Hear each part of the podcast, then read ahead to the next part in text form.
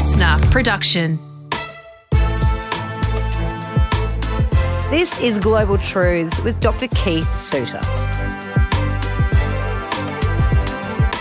In this episode, we're going to talk about uh, killer robots, Keith, which I think scares the hell out of everyone. Just Exactly. you know, through that one little phase. But before we do get to that, something that I did think about this week is that a lot of people might be tuning in for the first time and listening to this podcast and not really know a lot about you and why you are so significantly qualified to be able to talk about international relations and Right. politics like Yeah. this. Because really, you've had a very, very long, long career in domestic politics, in uh, international politics. That's right. So I've uh, had an interest in international politics goes back well over half a century. I learned how to do my public speaking at Speaker's Corner in London, Hyde Park, when I was in my teenage years.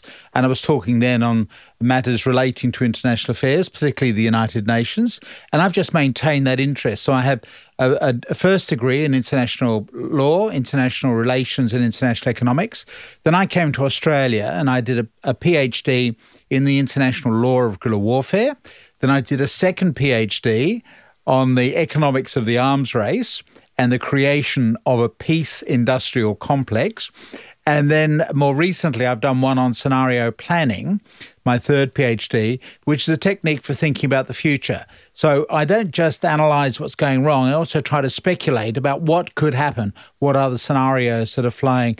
My approach is just to give a, a people a bit of history, a sense of context, mm. and then look at what the current situation is, and then speculate about what could happen into the future. So we've got to spend more time trying to reduce the risk of our being taken by surprise and listening for the faint signals of change. So today, killer robots. Take it away, Keith. Why particularly are you so passionate about this one? Well, this is an article I've come across in the American magazine The Atlantic, and it's called Killer Robots and the New Era of Machine Driven Warfare, and it's in the September edition of The Atlantic. And so, what they're talking about now is really a new era of warfare. So, we used to talk about land, sea, and air, they were the three domains. Then we've started to talk about space warfare for the last half a century, putting things into space. Now, of course, we have cyber warfare that we attack each other's electrical equipment, you know, MasterCard systems, etc.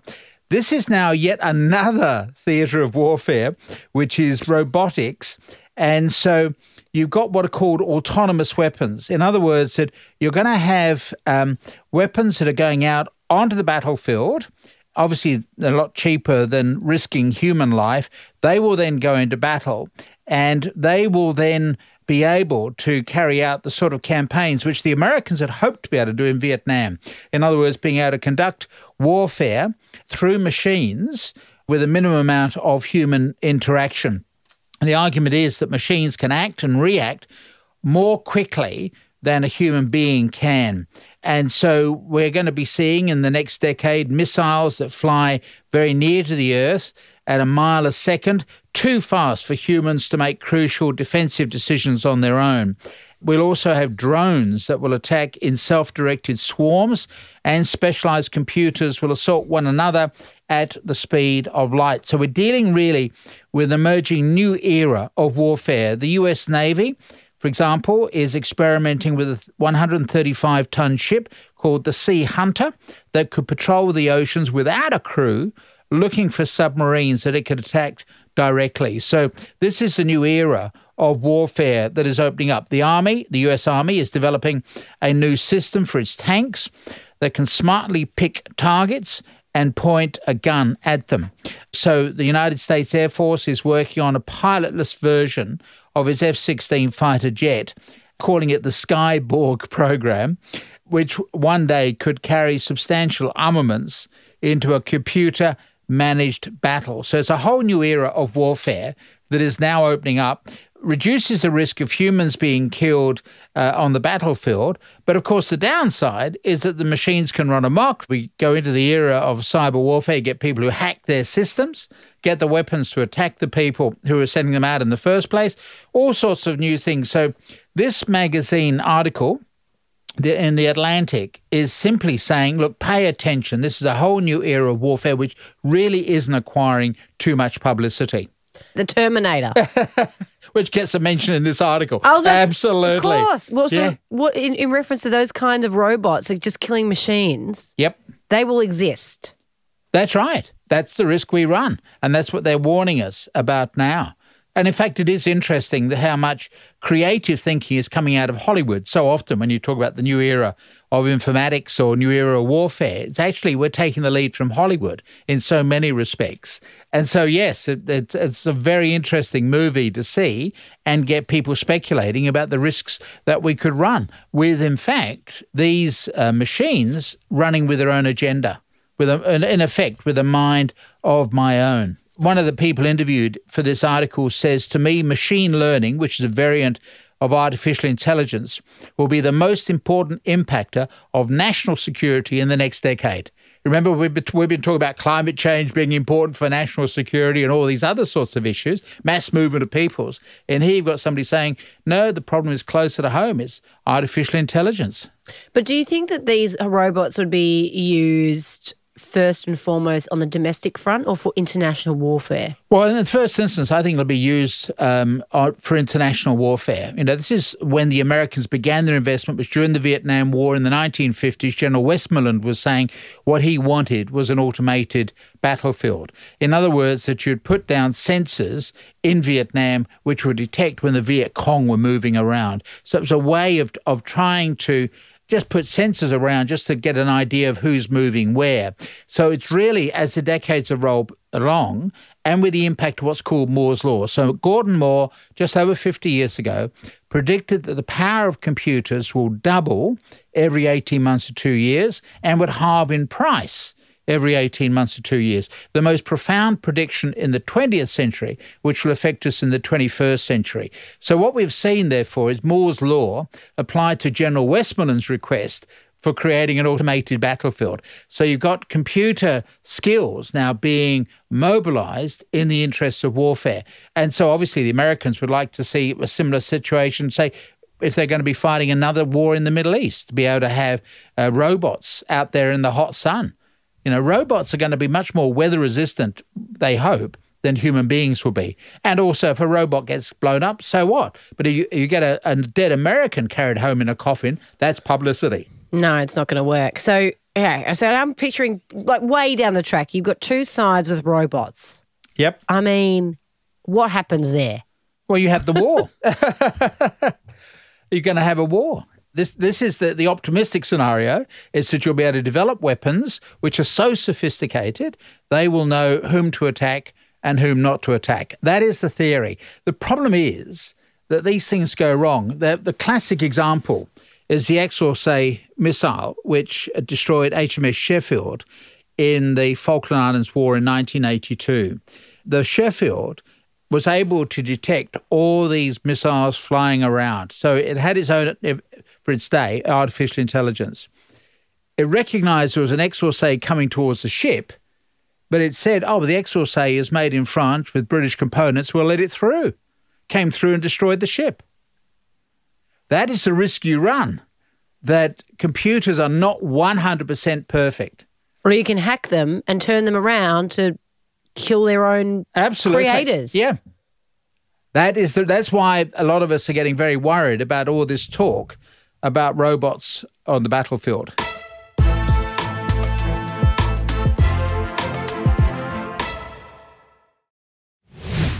This is Global Truths with Dr. Keith Suter. We're talking about killer robots. Quite a disconcerting topic, by the way, Keith.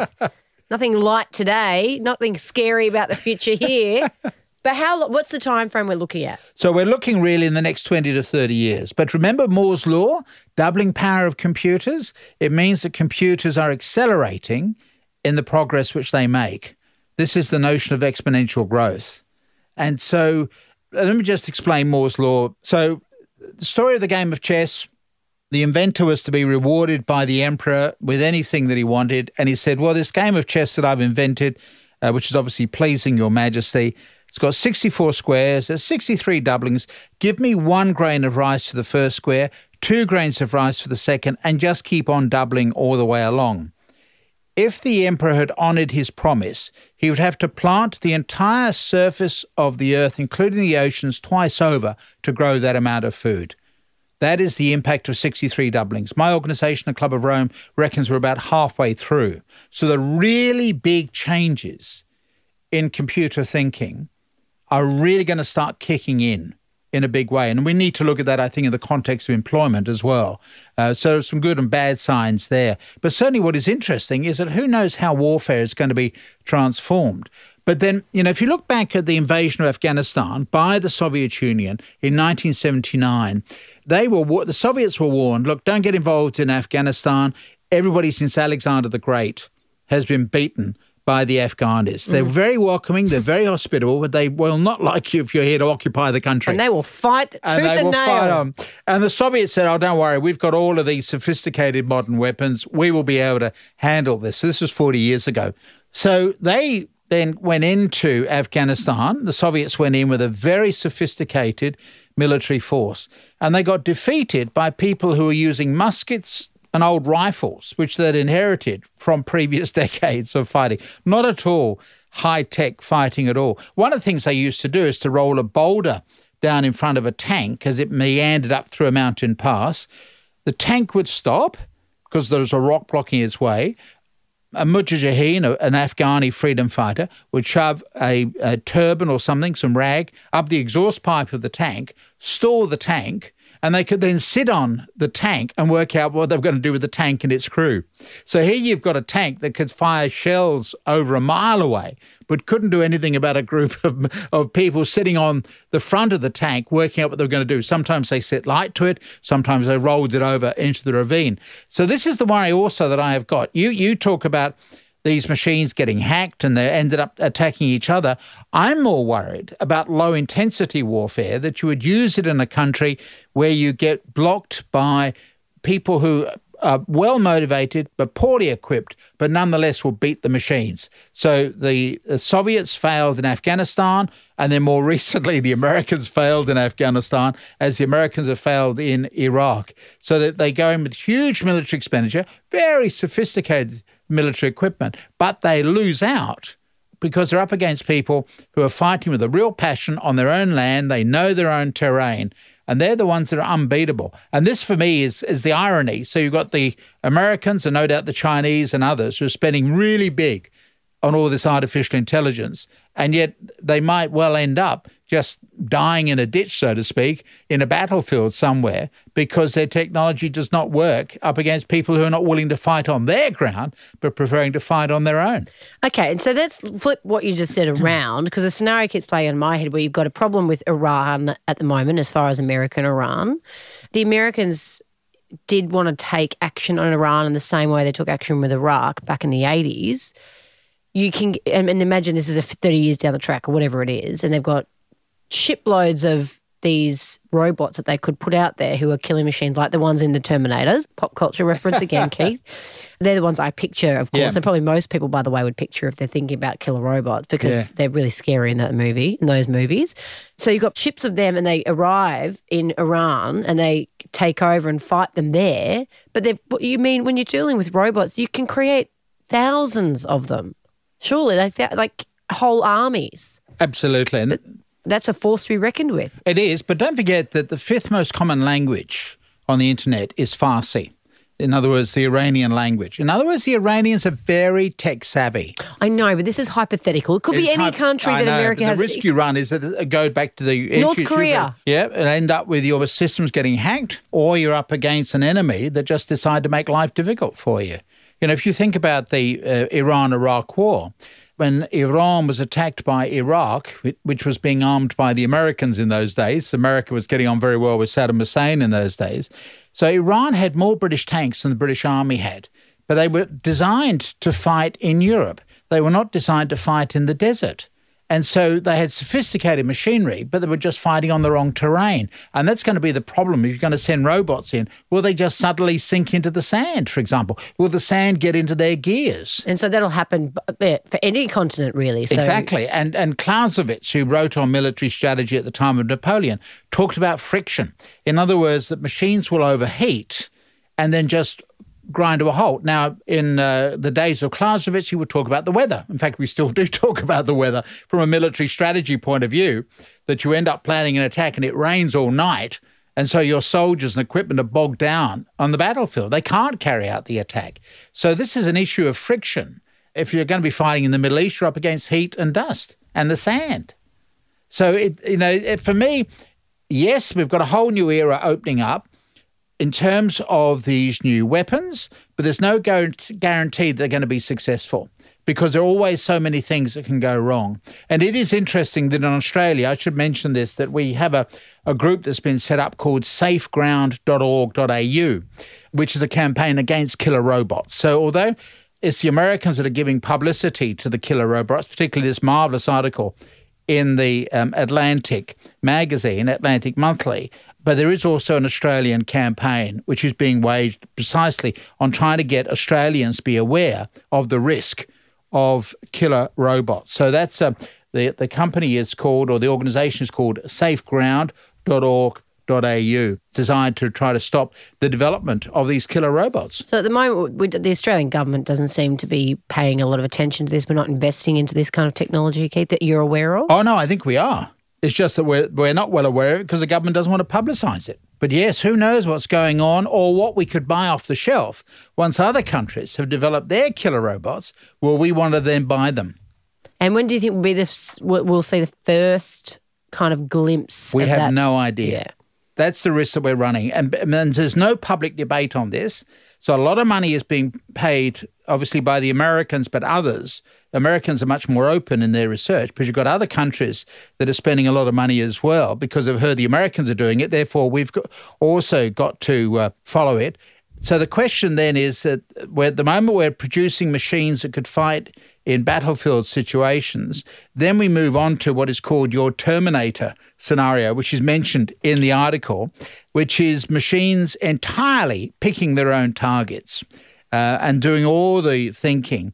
And you've got what the article talks about is the Terminator conundrum the question of how to grapple with the arrival of machines that are capable of deciding to kill all on their own.